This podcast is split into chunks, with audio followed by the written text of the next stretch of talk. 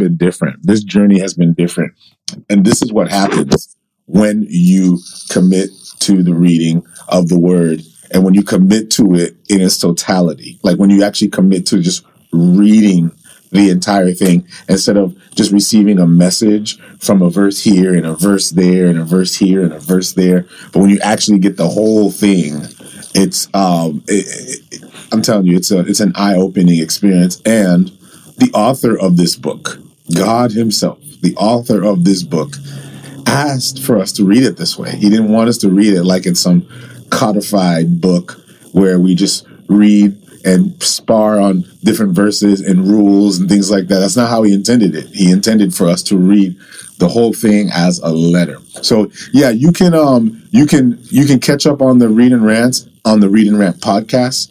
I'm I'm I'm feeding them through as we go. Um, and you can also catch them on, on, our Facebook group, The Font Everywhere. But the Read and Rant podcast has been made available to you. So I want to encourage you to go and check it out. Guys, we, uh, I believe today we've hit 5,000 downloads. We were creeping up to 5,000. And today we hit 5,000 downloads, which is just, just incredible that um, we're getting a few thousand, uh, sorry, a few hundred downloads a day uh, from you guys. And that's just been, been just amazing to see what the Lord is doing through uh, this podcast. I just never expected. I thought I was going to have a couple of you guys. I just put it on for a few of you to, hey, if you ever miss a reading rant, you can just catch it on the podcast. But now it's become a community. And man, that's incredible. I just didn't expect it. I wasn't planning for it, but hey, this is what we're doing. And this is what happens when we read the word. This is what happens when we submit, submit to our time in reading the word. So today, we're going to read through the book of Ruth. Um, and Ruth isn't a long book, so it's going to be one reading. We're just going to read uh, through it. Um, and so that's going to be our time today. For those of you who are for the first time, we're just reading through the Bible. We spend 20, 30 minutes a day reading through scripture. And with that, we've now read through the entire New Testament, and now we're journeying through the entire um, Old Testament. Um, if you were with us yesterday, you would find or let me let me back that up. If you were here yesterday, um, you should have left that reading in attention, like in a in a tension of, well, where do we go from here? It's the Read and Rant podcast. Um, where do we go from here? Um, you would have you would have left in a tension of, man, is this the condition of man? And what do we do at this point? And and you would have left in the tension of that last verse in Judges 21, verse 25, when it says that in those days there was no king in Israel. Everyone did what was right in his own eyes. It would have left you in a tension. And for many of you, it's sort of a dark place to end. But again, this reveals the consequence of what happens when man chooses his kingdom over God's kingdom. When man chooses what is right in his own eyes. And yet that's where we are now. And we find ourselves there. But now we read Ruth and and now we're going to see a shift. And that's where we're going to go today. We're going to read through Ruth and we're going to see where the Lord leads. Let's pray. Father, I thank you for this time. Lord, as we come before you, we're asking three questions today, Lord. What are you revealing concerning yourself? What are you revealing concerning your people? What are you revealing concerning me? Father, I'm asking you, what are you revealing concerning me? Father, I pray that you would speak in this time, breathe life into this reading. Lord, give us, Lord, revelation and, and, and clarity and allow us to see what needs to be seen um, as we read the scripture. And we ask that in your name we pray. Amen. Ruth 1, verse 1, and let's go. Now it came to pass in the days when the judges ruled that there was a famine in the land, and a certain man of Bethlehem, Judah, went in the country of Moab, he and his wife and his two sons. The name of the man was Elimelech the name of the wife was Naomi, and the name of his two sons were Mahlon and Chilion, Ephrathites of Bethlehem. Judah. And they went to the country of Moab and remained there. Elimelech, Naomi's husband, died, where she was left and her two sons. Now they took two wives of the children of Moab. The name of one was Orpah, and the name of the other, Ruth. And they dwelt there about ten years. But then both Mahlon and Chilion had also died. So the women survived. So the woman survived her two sons and her husband. Then she arose with her daughters in law, that she might return from the country of Moab, for she had heard in the country of Moab that the Lord had visited his people by giving them bread. Therefore, she went out from the place where she was, and her two daughters in law with her. They went out on the way to return to the land of Judah, Naomi said to her two daughters in law, Go, return each to her mother's house. The Lord deal kindly with you as he has dealt with the dead and with me. The Lord grant that you may find rest, each in the house of her husband. So she kissed them and lifted up their voices and wept. And they said to her, Surely we will return with you to your people. But Naomi said, Turn back, my daughters. Why will you go with me? Are there still sons in my womb, that there may be your that they may be your husbands? Turn back, my daughters, go, for I am too old to have a husband. If I should say I have hope, if I should have a husband tonight and should also bear sons, would you wait for them till they were grown?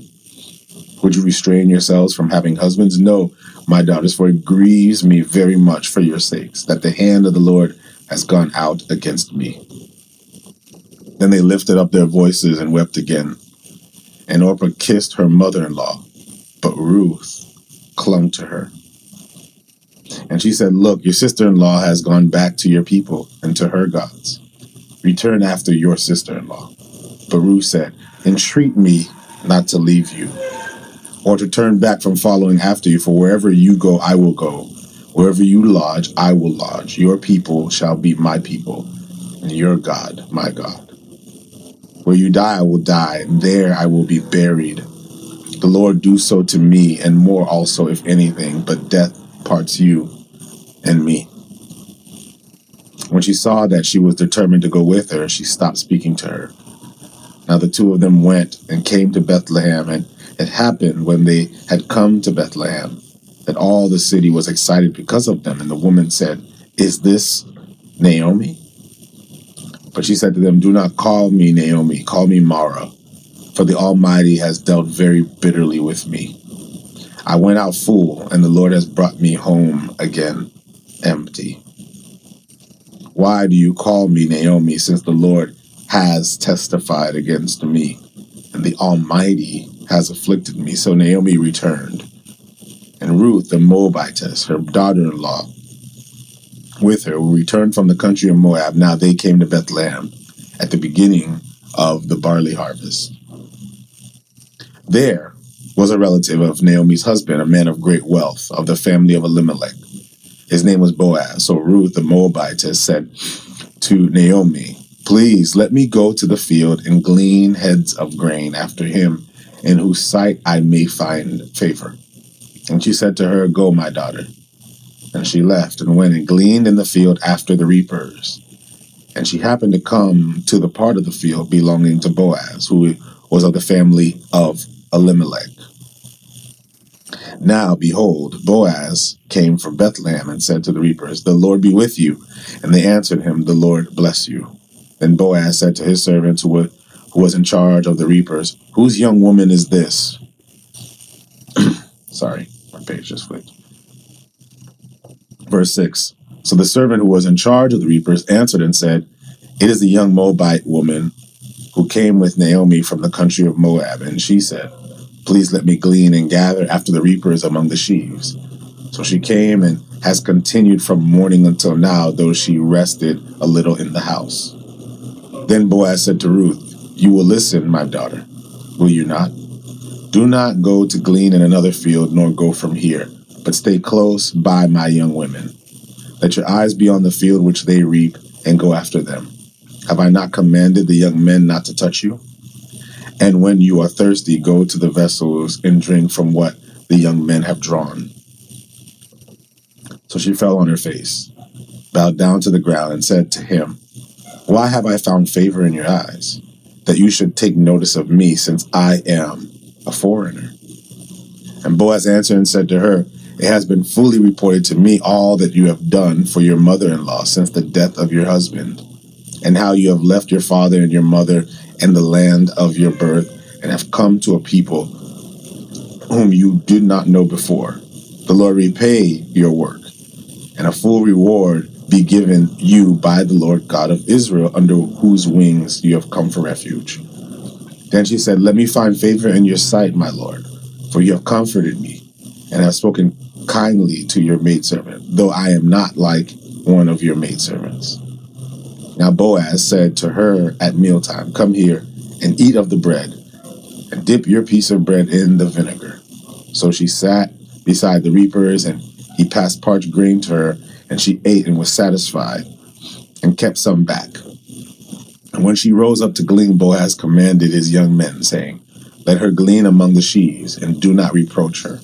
Also let grain from the bundles fall purposely for her. Leave it that she may glean, and do not rebuke her. So she gleaned in the field until evening and beat out what she gleaned, and about and it was about an ephah of barley. Then she took it up and went into the city, and her mother-in-law saw that she had gleaned. So she brought out and gave it to her. Sorry. So she brought out and gave to her what she had kept back after she had been satisfied. And her mother-in-law said to her, Where have you gleaned today? And where did you work? Blessed be the one who took notice of you. So she told her mother-in-law with whom she had worked, and said, This man, this man's name, with whom I work today, is Boaz. Then Naomi said to her daughter in law, Blessed be he of the Lord, who has not forsaken his kindness to the living and the dead. And Naomi said to her, This man is a relation of ours, one of our close relatives. Ruth said to the Moabites, He's, He also said to me, You shall stay by my young men until they have finished all my harvest. And Naomi said to Ruth, her daughter in law, It is good, my daughter, that you go out with his young women, and that people do not meet you in any other field. So he stayed close by the young woman of Boaz to glean until the end of the barley harvest and the wheat harvest, and she dwelt with her mother in law. Then Naomi, her mother in law, said to her, My daughter, shall I not seek security for you, that it may be well with you? Now, Boaz, whose young women you were with, is he not our relative? In fact, he is winnowing barley tonight at the threshing floor. Therefore, wash yourself and anoint yourself. Put on your best garment and go down to the threshing floor. But do not make yourself known to the men until he has finished eating and drinking. Then it shall be when he lies down that you should notice the place where he lies, and you shall go in, uncover his feet, and lie down, and he will tell you what you should do. And she said to her, All that you say to me, I will do. So she went down to the threshing floor and did according to all that her mother in law instructed her. And Boaz had eaten and drunk, and his heart was cheerful. He went to lie down at the end of the heap of grain, and she came softly, uncovered his feet, and lay down. Now it happened at midnight that the man was startled and turned himself and turned himself, and there was a woman lying at his feet. And he said, Who are you? And she answered, I am Ruth, your maidservant. Take your maidservant under your wing, for you are a close relative. Then he said, Blessed are you of the Lord, my daughter, for you have shown more kindness at the end than at the beginning, in that you did not go after young men, whether poor or rich. And now, my daughter, do not fear. I will do for you all that you request, for all the people of my town know that you are a virtuous woman. Now, it is true that I'm a close relative. However, there is a relative closer than I. Stay this night. In the morning, it shall be that he will perform the duty of a close relative to you. Uh, sorry, for you. Good. Let him do it. But if he does not want to perform the duty for you, then I will perform the duty for you, as the Lord lives. Lie down until morning. So she lay at his feet until morning. And she arose before one could recognize another. Then he said, Do not let it be known that the woman came to the threshing floor. Also, he said, Bring the shawl that is on you and hold it.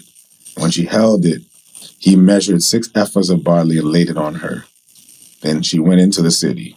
When she came to her mother in law, she said, Is that you, my daughter? And she told her all that the men had done for her. And she said, These six ephahs of barley she, he gave me. For he said to me, Do not go empty handed. Sorry, to your mother in law. Then she said, Sit, my daughter, until you know how the matter will turn out, for the man will not rest until he has concluded the matter of this day. Last chapter. Now Boaz went up to the gate and sat there. And behold, the close relative of whom Boaz had spoken came by. So Boaz said, Come aside, friend, sit down here. So he came aside and sat down. Then he took ten men of the elders of the city and, and said, Sit down here. So they sat down. And he said to the close relative, Naomi has come back from the country of Moab, sold the piece of the land which belonged to our brother Elimelech. And I thought to inform you, saying, Buy it back in the presence of the inhabitants of the elders of my people. If you will redeem it, redeem it. But if you will not redeem it, then tell me that I may know, for there is no one but you to redeem it, and I am next after you. Then Boaz said, On the day you buy the field from the hand of Naomi, you must also buy it from Ruth the Moabitess, the wife of the dead, to perpetuate the name of the dead through his inheritance. And the close relative said, I cannot redeem it for myself, lest I ruin my own inheritance. You redeem my right of redemption for yourself, for I cannot redeem it. Now, this was the custom in former times in Israel concerning redeeming and exchanging. To confirm anything, one man took off his sandal and gave it to another. And this was the confirmation in Israel. Therefore, the close relative said to Boaz, Buy it for yourself. So he took off his sandal. And Boaz, said to the elders and all the people, Your witnesses this day that I have bought all that was Elimelech's, and all that was Chilion's and Mahlon's from the hand of Naomi. Moreover, Ruth the Moabitess, the widow of Mahlon, I have acquired as my wife, to perpetuate the name of the dead through his inheritance, that the name of the dead may not be cut off from among the brethren, and from his position at the gate. You are witnesses this day. And all the people who were at the gate and the elders said, We are witnesses. The Lord make the woman who is coming to your house like Rachel and Leah, the two who built the house of Israel, that you may prosper in Ephrathah and be famous in Bethlehem. May your house be like the house of Perez, whom Tamar bore to Judah, because of the offspring which the Lord will give you from this woman. So Boaz took Ruth and became his wife. And when he went into her, the Lord gave her conception, and she bore a son. Then the woman said to Naomi, Blessed be the Lord, who has not left you this day without a close relative. And may his name be famous in Israel. And may he be to your restorer of life and nourisher of your old age. For your daughter in law, who loves you, who is better than you, and seven sons, has borne him. Then Naomi took the child and laid him on her bosom and became a nurse to him. But the neighbor woman gave him a name, saying, There is a son born to Naomi, they shall call his name Obed. His father, he is the father of Jesse and the father of David. Now this is the genealogy of Perez. Perez begot Hezron. Hezron begot Ram. Ram begot Amminadab. Amminadab begot Nahashon. Nahashon begot Salmon. Salmon begot Boaz. Boaz begot Obed. Obed begot Jesse. And Jesse begot David. The Word of God. Oh. There's a lot here. Um, there's a lot going on here in this text. Um, and as I read this, I want to point out what's really sticking out to me today as I read um, this this text. Ruth is one of the outliers in the scripture. Ruth is is a um, Ruth is not like any other book in the Bible. Um, for for one, when you read Ruth, you hear very little of the name Yahweh in the book. Um, you see very little written about God, and it almost seems like this story is kind of just got thrown in when you read it, right? Up to this point, as you as we've been reading, we've been reading a history of the children of God, right? The history of the people of God, and and how God is reinstituting His kingdom through the story of these people, the chosen people, from Genesis to Exodus to Leviticus to Numbers to Deuteronomy to Joshua. From Genesis to Joshua, we're essentially, instead of reading the, the first five books as the law, and then we read now the historical books, you know, Joshua, Judges, Ruth, First and Second Samuel, First and Second Kings, First and Second Chronicles.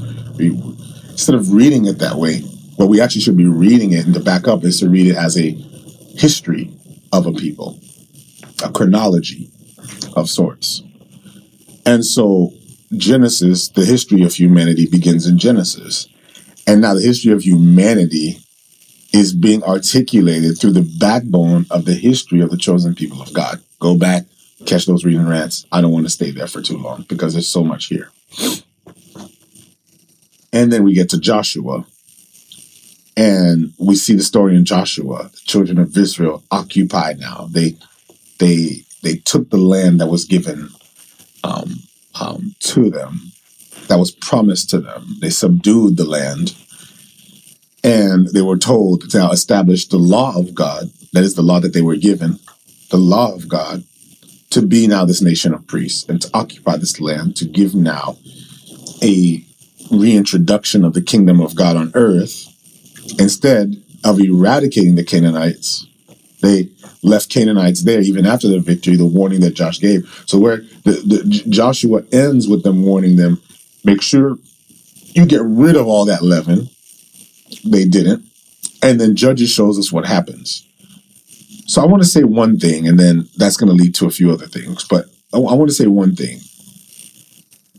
It's been chronological, fair, let's say fairly chronological one thing after the other thing after the other thing after the other thing after the other thing.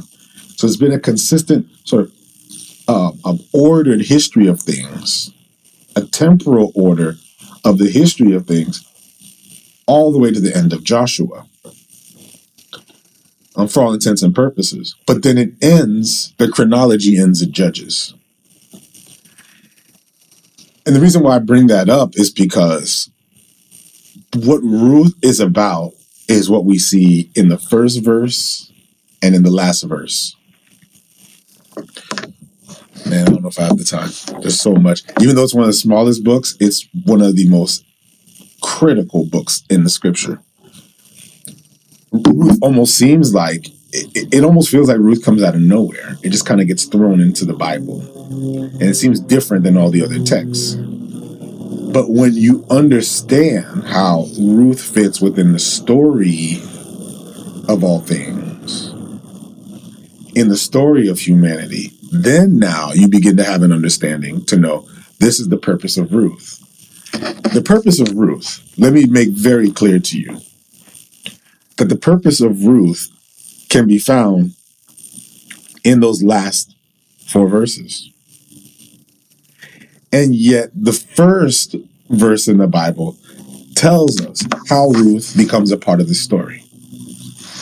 I'm going to make it all make sense in a minute. We just read Judges.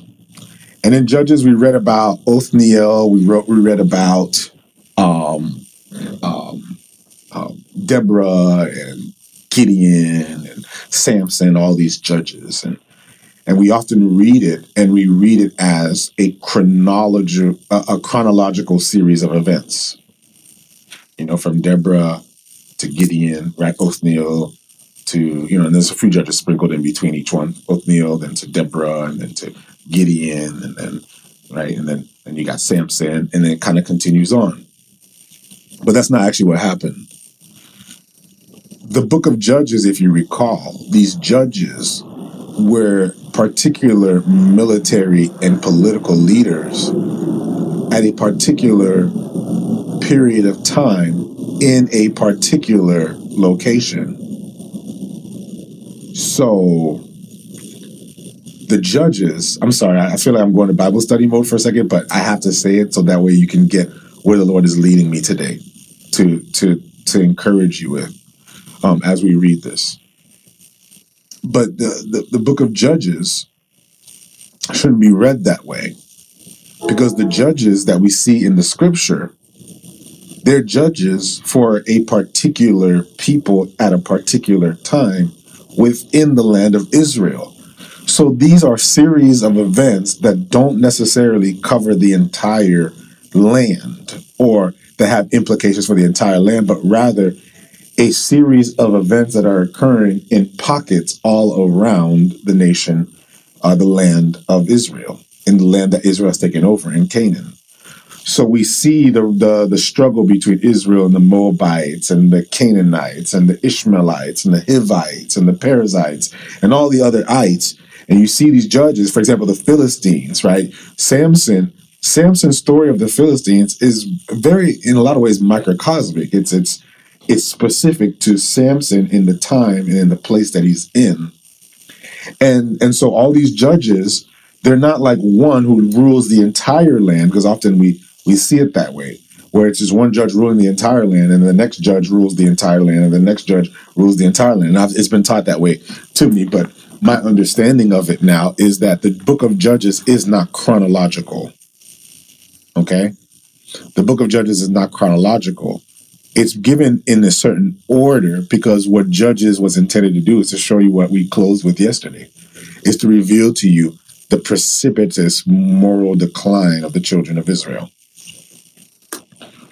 Because of that, when we read the story of Deborah, Deborah didn't happen before Gideon. We shouldn't read it that way.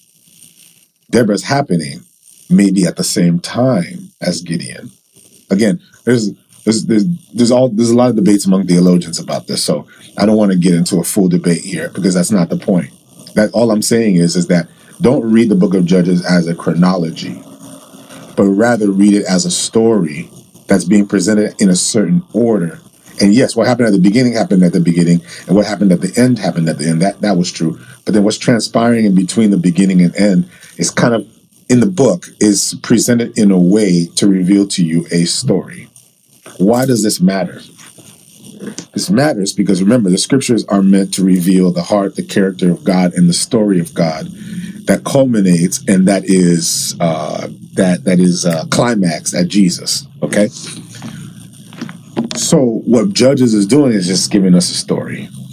And Judges reveals to us, right, the, the abasement, the depravity of man. And so we see these short stories, but don't read them chronologically, but read them as a series of events that happened. Some of them were happening at overlapping times. It's believed that Gideon was happening at almost the same time as Deborah. These are overlapping events. Why is that important? Because we just saw a series of stories of how the judges and the children of Israel precipitously declined in their morality and in their calling and in their relationship with God. And it ends with what we saw at the end of our, our, our, our, our the book of Judges. So we saw all this and and it's easy to go through that story and to lose hope. And this is where Ruth comes in. Because while all of that mess and all of that craziness, the child sex trafficking, the gang raping, the, the killing, the bloodbath, all the stuff that is happening in Israel, while all of that is happening, something else is happening as well while all of that is going down, something else is going down as well. Which is why the book of Ruth is there from the beginning, because the other thing that's happening in the midst of all of that is Ruth. How do we know that? Because the first verse in Ruth says, Now it came to pass in the days when the judges ruled that there was famine in the land. The story of Ruth is happening at the same time that we see everything that's going down in Judges. Did y'all catch that? This is important. So while all of this transpired, and while all of this was going down, and while the judges are falling into precipitous moral decline, and while the children of Israel are falling apart because of the fact that there was no king, that's how it ends. This is when I tell you that this is poetry, this is imagery, this is literary masterpiece, this is this is the beauty of the scripture and the beauty of the Bible. The beauty of the Bible is is where the tension is. The scriptures quickly give you the presentation of the resolution because the tension at the end in Judges 21 was that there was no king in Israel and everyone did what was right in his own eyes. In those days, there was no king. And yet, in those same days, God is working out a story. If there was a title that I would give today's uh, podcast that I'm recording right now, today's episode, it would be Meanwhile. You ever watched a movie and you're seeing all these things transpire in the movie, and then all of a sudden the screen goes black, and then the words come up that say, Meanwhile? Meanwhile, Ruth is the meanwhile. Meanwhile, while man is doing what is right in his own eyes, meanwhile, while the world is falling apart, meanwhile, while the nation of Israel is, is falling into depravity, meanwhile, while they're going back and forth into captivity, meanwhile, it came to pass in those days when the judges ruled that there was famine in the land. I don't have enough time. I don't have enough time.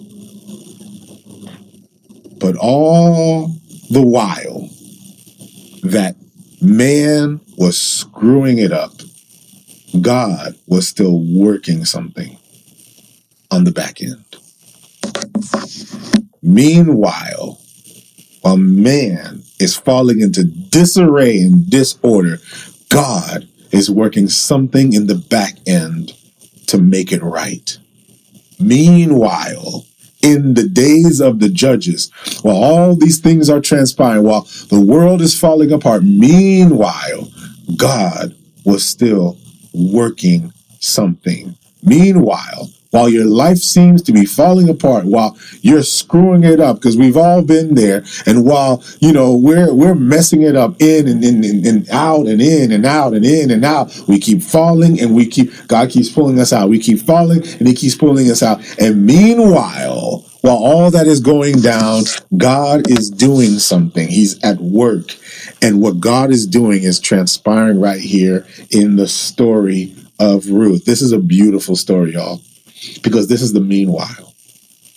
While mankind can't get it together, while the children of Israel can't get it together, while they're they're falling apart, meanwhile, God is writing a story through Ruth. It's funny that we call the book the book of Ruth because it, it is a story about Ruth, but it's more than that. It's more than that.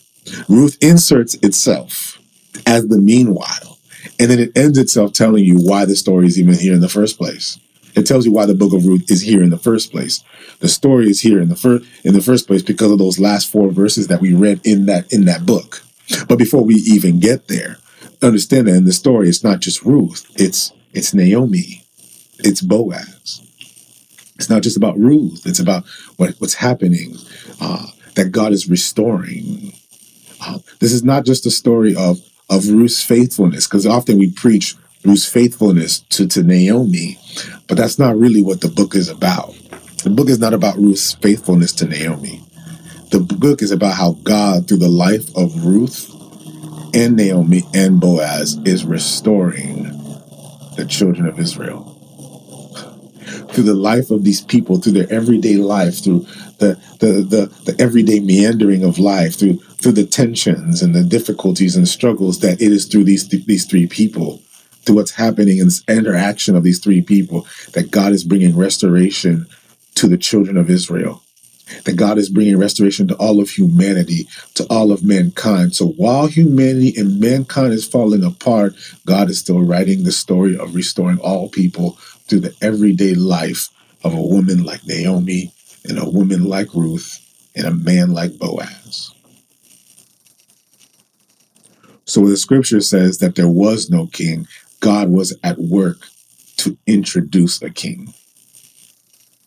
See, oh man, I, am I'm, I'm ranting. I'm all over the place. I got nothing planned. That's not. I got nothing planned. So stay with me here. But the scripture ends in Judges saying that there was no king. God saw a problem, and now Ruth is how God solves the problem.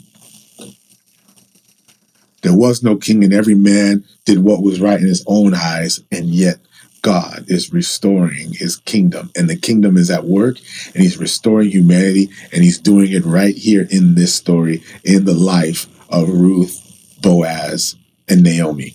Family, we often just simply preach what's happening in the interactions with one another. And we talk about it. Somehow we, we superimpose a little bit of Jesus in it or a little bit of God in it. But what we're not realizing is that the poetry of this book and the poetry of the letter of Ruth is that through just the regular interactions and relational tensions and releases of, of Ruth and Boaz and Naomi that God is doing something at work. God is always at work through the normality of our lives or your life can seem mundane. It can seem like not much is going on. It can seem like, well, it's just my life. And maybe you're going through some issues in your marriage, and maybe you're going through some issues at work, and maybe you're going through some financial difficulties. We see all of that right here in Ruth. We see marital issues. We see a widow. We see financial issues. We see we see all kinds of issues. We see racial issues. We see we see um gender tensions and issues. We see all of these things all in this book of Ruth, and yet God is at work through it. What if I told you that every tension in your life, every challenge in your life, every battle in your life, everything that you're going through, no matter what it is that you're going through, that God has a plan that's much bigger than you, even through the pain and the suffering that you're experiencing? Ruth is about how God is working through the suffering of Naomi, that God is working through the faithfulness and the loyalty of Ruth, and God is working through the faithfulness of Boaz. This was not about Boaz. This was not about Ruth. This was not about Naomi. This was about God working through the connections. Oh, can we can we work for a little bit?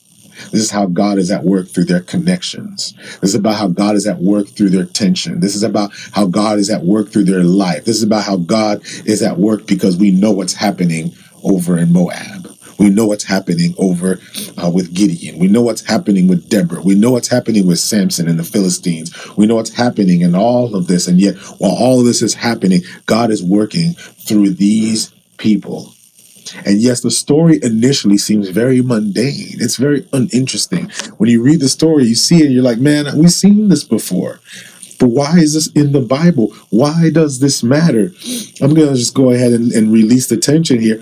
It matters because in verse 18, chapter 4, sorry, in verse 17, chapter 4, we see a Ruth who gives birth to a son whose name is Obed, who is the father of Jesse, who is the father of David.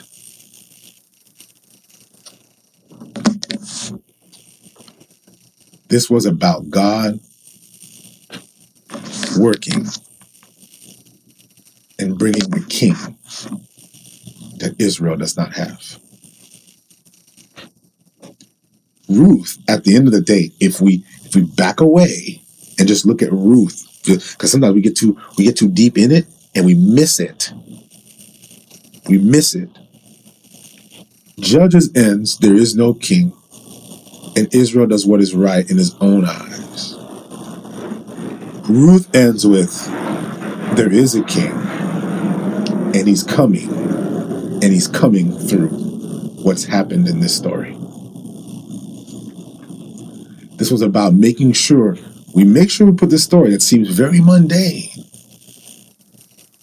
and make sure you see that no, no, no, no, no, no, no, no, no, no, guys. God ain't done yet. These people are falling apart, but God's not done yet. There is no king, but there is one because God is at work. So let's make sure we tell you the story of how God is bringing restoration to the children of Israel. I'm ranting. I hope this is all making sense. I hope this is is not throwing you off. I hope this is bringing understanding to you because when you read Ruth, do not read it as if this is about Ruth. This is actually about something much bigger. This is about God's grand plan. This is about God's redemptive plan. And watch this God is restoring the chosen people of God with a woman that the people of God would have never chosen. So while the people of God are falling apart,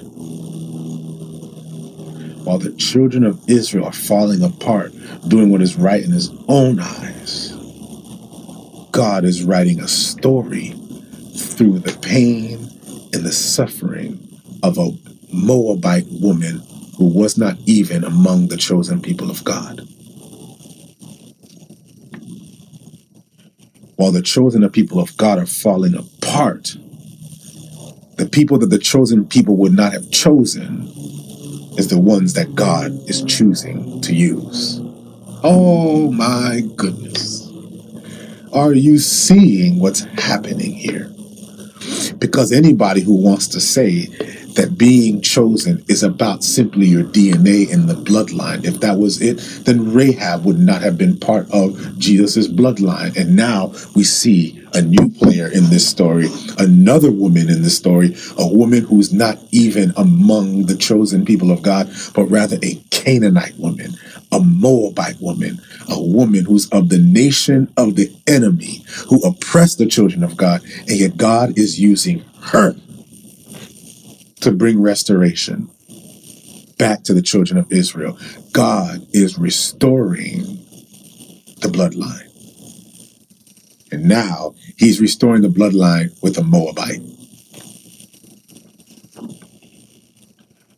There's so much you can say there, so much you can preach there, so much you can teach there. Because let me get, let me make sure you understand our being chosen by God has not has very very little to do with our DNA. Just because your mama was chosen, and just because your mama was a preacher, and just because your daddy was a preacher, and just because your mama prayed, and because you know your daddy prayed, and because you grew up in a praying house, does not mean you get to be included in the family of God. The family of God has very little to do with DNA, and has everything to do with loyalty, commitment, and submission to Him.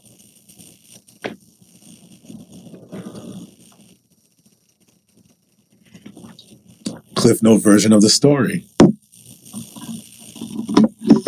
In those days, there was a famine. Does that sound familiar? And when there was a famine, a man who was of the tribe of Judah, who came from Bethlehem, left the land to go to Moab. Does that sound familiar? We see a replaying of the story. Again, this is the intertwining poetic justice of God. It's his poetic righteousness. And yet they leave to go to Moab. And when they get to Moab, this man dies. Leaves Naomi as a as a um, as a widow. Then his sons die. Leaves Naomi, leaves Ruth and Orpah as widows. And Naomi knows what the life of a widow is like and says to both Orpah and Ruth and says to them, Go back. Go back because um, it ain't good over here on this side. I'm going to go back, but life is hard for a widow. Life is really hard for a widow, and life is even harder for a young widow because you could you could be pulled off the side of the road, and you could be sexually assaulted. You could be you could be taken advantage of.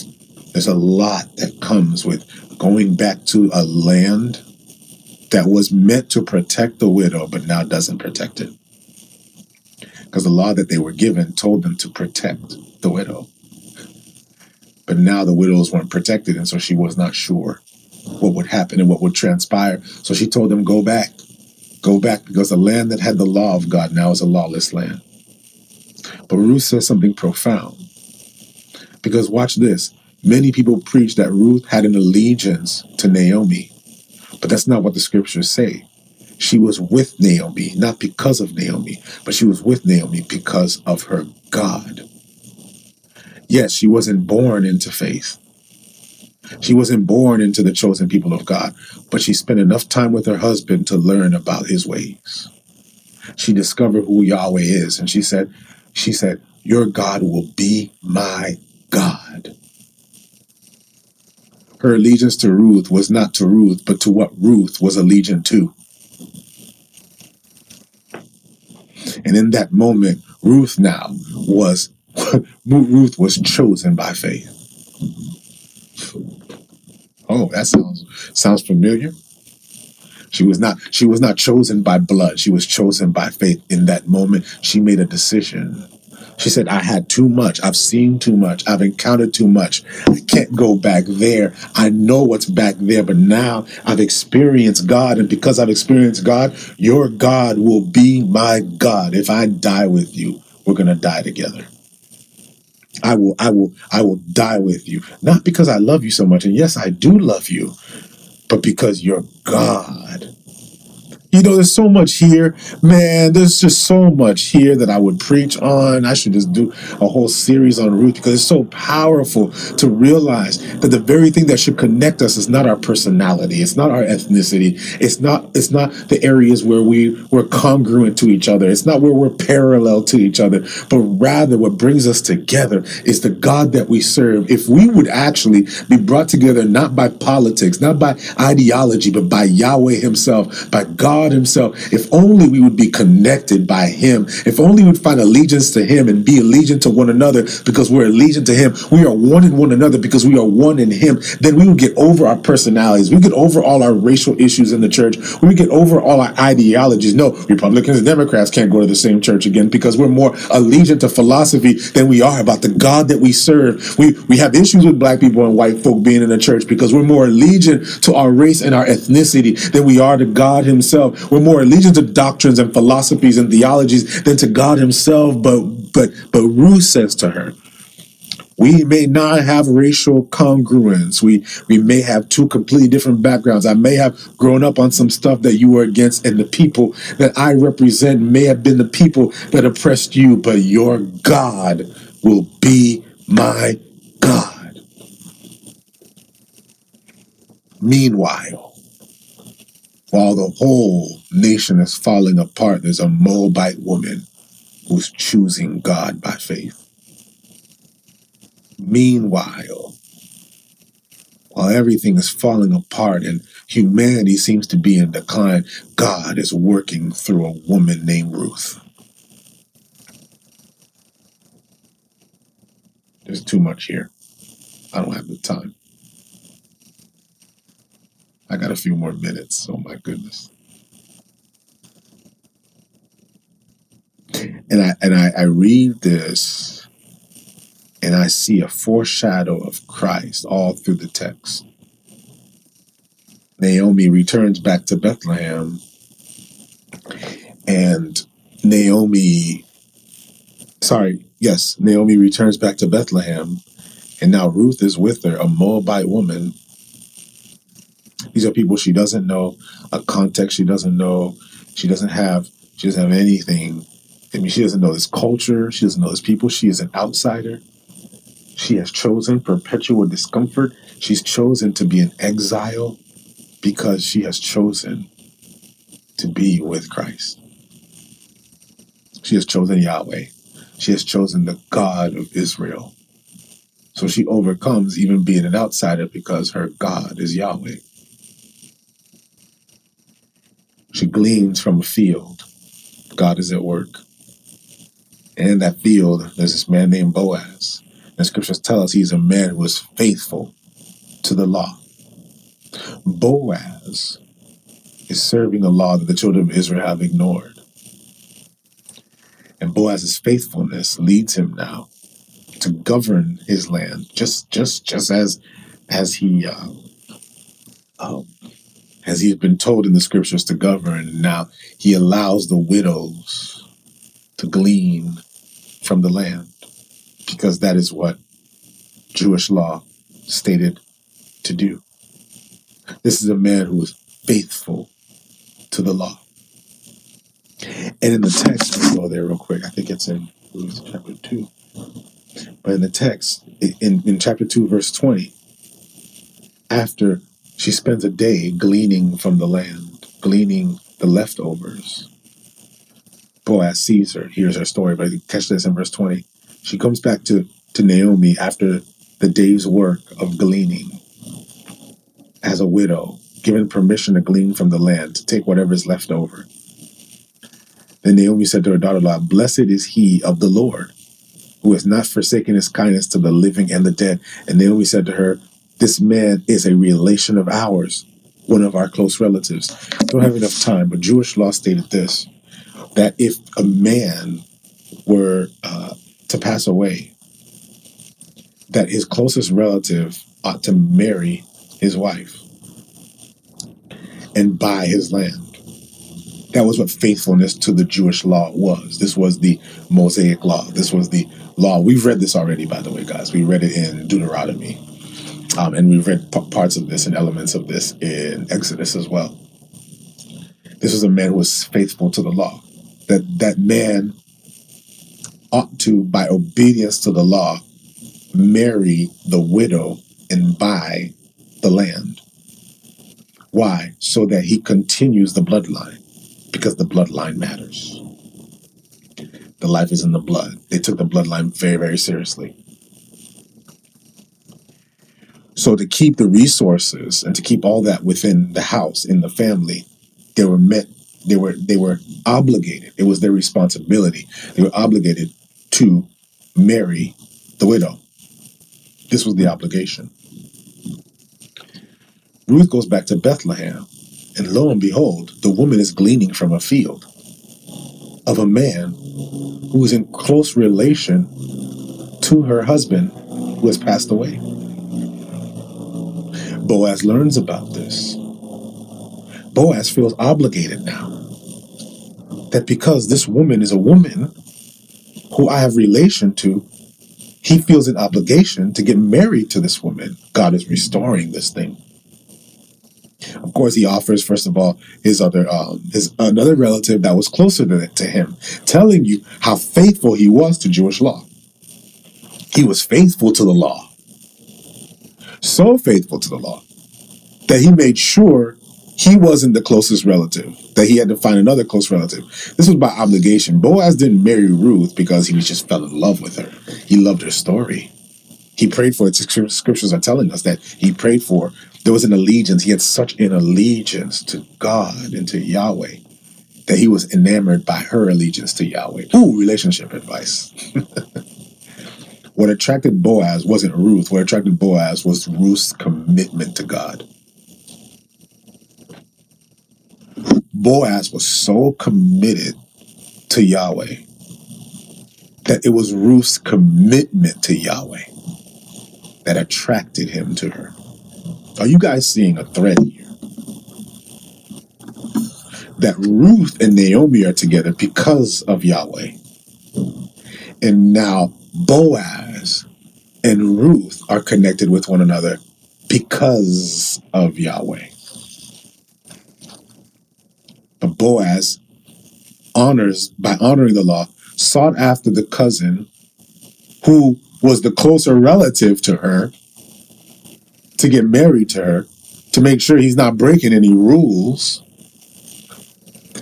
The cousin's like, nah, bruh, I ain't marrying that woman because that woman is a Moabite.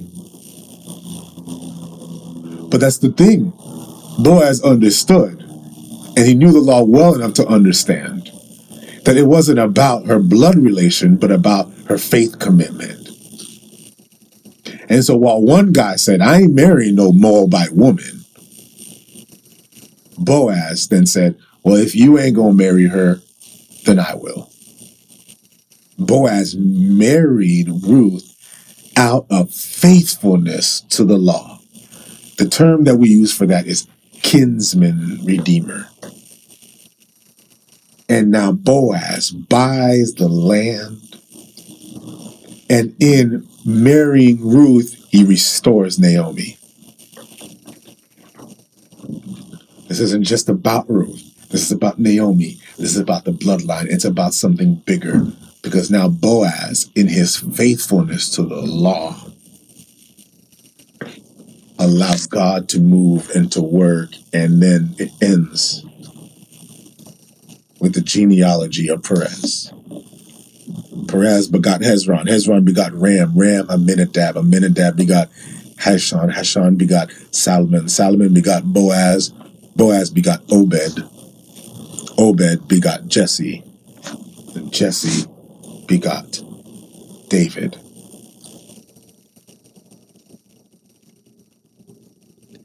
And we know how it continues on because we read the Gospels, we're going to see all these names again.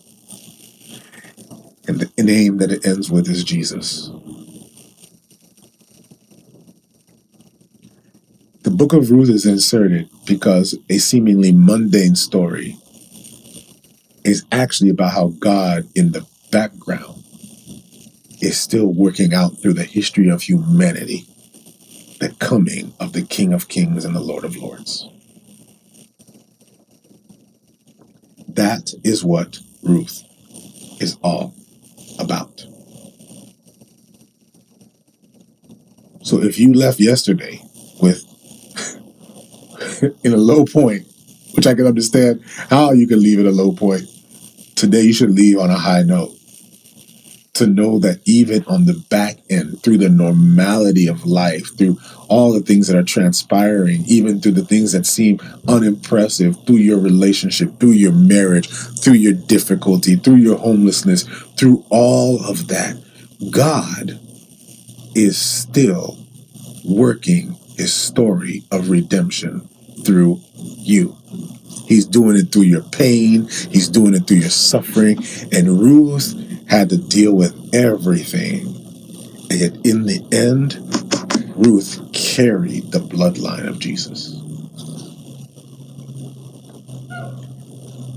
God is still restoring family.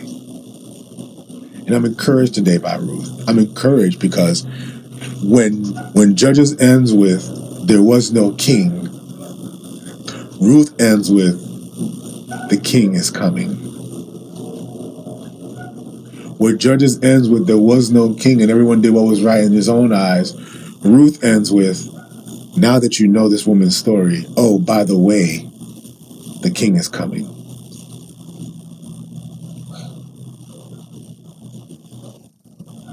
Be encouraged, family. God's working it through you. Be encouraged because once God rules over your life, he begins to work his story through you. God is working it all out. Whatever the enemy thought for good, for evil, God meant it for good. Be encouraged, family.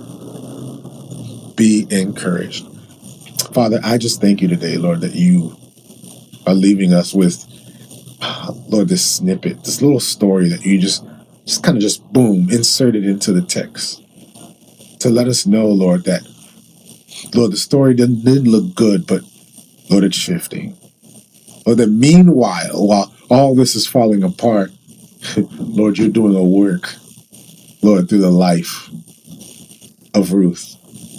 Lord, while everything else is is just just in disarray, Lord, you're bringing order to chaos. Lord, that you are trading Lord, beauty for ashes, that ashes for beauty, that you are bringing life and replacing it Lord God, that you're replacing death with life. Father, I thank you, Lord, for all that you're doing even in this moment. Lord, there are those of us who are hearing this, and, and Father, I just ask that you would encourage those who are hearing this today to know, Lord, even in the midst of the trials and the tribulations and the suffering, Lord, that you are working something on the back end. Lord, we bless you today. Lord, just remind us of that as we continue on and, and persist throughout the day. And we say that in Jesus' name. Amen and amen. Family, um, thank you for the gifts. Foreman, thank you so much. I want to say that, guys. Thank you so much for the gifts. It's really, really encouraging to me. Um, as I mentioned to you, thank you so much, me 1919. Thank you. Um, as I mentioned before, I will be I will be out for the next uh, four weeks. Uh, July is my sabbatical. It'll be a time of reflection, prayer, rest, time with my family, um, and so I will be back in August. And in August, we're going to kick off with um, we're to kick off with First Samuel. And love you too, man. Love you too. Love you too. I I pray that this has brought encouragement to you. I pray that this may have changed your perspective. I pray maybe you see Ruth differently today as well. Maybe you see Ruth differently. I pray that you see the scriptures differently. Um, I may jump in and out, okay, throughout the month. Maybe just come in, say hi, say what's up, catch up with you all along the way. But I do want to make this a time of rest, so maybe I'll be on for a couple minutes here and there just to jump in. So um, so yeah, be encouraged, family. But I, I, I just want you to know I will be back. All right. Um, so take this opportunity while we are taking this time of rest. There are many of you who just got on, who started doing this. I have people who are messaging saying, "Hey, man, I jumped on at Leviticus." Or I jumped on in Joshua. Some some of you who jumped on in Revelation, where we read Revelation last year, or was it last year or at the beginning of this year? Um, some of you jumped on, you know, you know, later on uh, along the way. Wherever you are, I want to encourage you to go ahead and download the podcast. Download the podcast, uh, catch up. Because I'm telling you, once you start reading the Bible in this way, start if, if you if you are you know brand new to this, start at Genesis. They're all available on in our Facebook group. I, I think Genesis has Genesis. Yeah, Genesis is on the podcast as well now. Start with Genesis, and the podcast will still keep updating. Um, it's posting every Monday, Wednesday, Friday. I've actually scheduled them all in now. So I've scheduled them all in for Monday, Wednesday, and Friday. But I, I just want you to know, guys. Um, and I've also another thing I want to say is, is I've been very, very intentional to just pump, create a whole bunch of content in the last like two, two or three weeks. So I will have people who will post my content for me. I'll check in every now and then. So I'm not going to go ghost, but I will check in every now and then. Um, and so um, expect, you know, I'll continue to post on TikTok and, and on IG. Um, I'll continue to post there. But I, I want you guys to catch up with the read and rant. I really want to. Because when you read Genesis, for those of you who are here for the first time, oh, wow, I'm encouraged by that, Marie. Um, for those who have been here, the one thing that I've heard from you all is this has changed the way I read the Bible. Like I didn't even know to read the Bible this way. Reading from Genesis on, I'm telling you, it if you are here for the first time, it will liberate you. It will liberate you. Um, and and when we get when we finally come back together after you've caught up, uh, we're gonna go into First Samuel with some heat. We're gonna go into First Samuel with some fire. And I'm telling you, and then you're going to be able to say, because at the end of all of this, you're going to be able to say, I read through the entire Bible by myself. Like I read the I read the Bible for myself, the whole thing. Isn't that awesome? For you to say that and to be empowered by that. So it will transform your life. Um, the links are in my bio to both the podcast and also the Facebook group. So yeah, you can catch that. Um, but the podcast, it's called the Read and Rant Podcast on Spotify. I put it out about a month and a half ago, almost two months now. It's been almost two months. And guys, I'm already at 5,000 downloads. I did not expect that. So I'm I'm I'm I'm encouraged by that. Um, to see so many of you just coming on and just reading scripture. I am so encouraged by that. Um, and also the Facebook group. You can go ahead and join the Facebook group. It's called The Font Everywhere and they come on right away. So this read and rant is available, will be available right now on Facebook. I got my Facebook family. Adrian, I'm so encouraged by you. It's just it's been it's been awesome to seeing you journey through the scriptures. And now you're you've you've gone above and beyond. You're almost done with the Bible, uh, starting in January. So I I pray that it's opened your eyes, and I know it has. It always does. When you pray and ask to hear from God and just read through His Word, man, it, it it opens it opens things wide open, and so. Uh, I'm excited about where we're going next. I'm excited about the journey. First, second Samuel, first, second Kings, first, second Chronicles, Ezra, Nehemiah, Esther, Job, Psalms, Proverbs, Ecclesiastes, Song of Songs, Isaiah, Jeremiah, Lamentations. These are all when you when we, when we actually read through those, you're going to see, man, I I wish I had read the Bible this way a long time ago. It would have set a lot of things loose in my life, and I would have truly appreciated the the depth, the breadth, and the nature of Christ and what He actually accomplished in my life and in the life of our nation, our world, humanity, for now and for all time. But uh, we're gonna get there. And it's gonna i'm telling you it's gonna it's gonna liberate you. So love you all. God bless you guys. I cannot wait to hear more of the stories of what god's doing in your lives simply through the reading of the word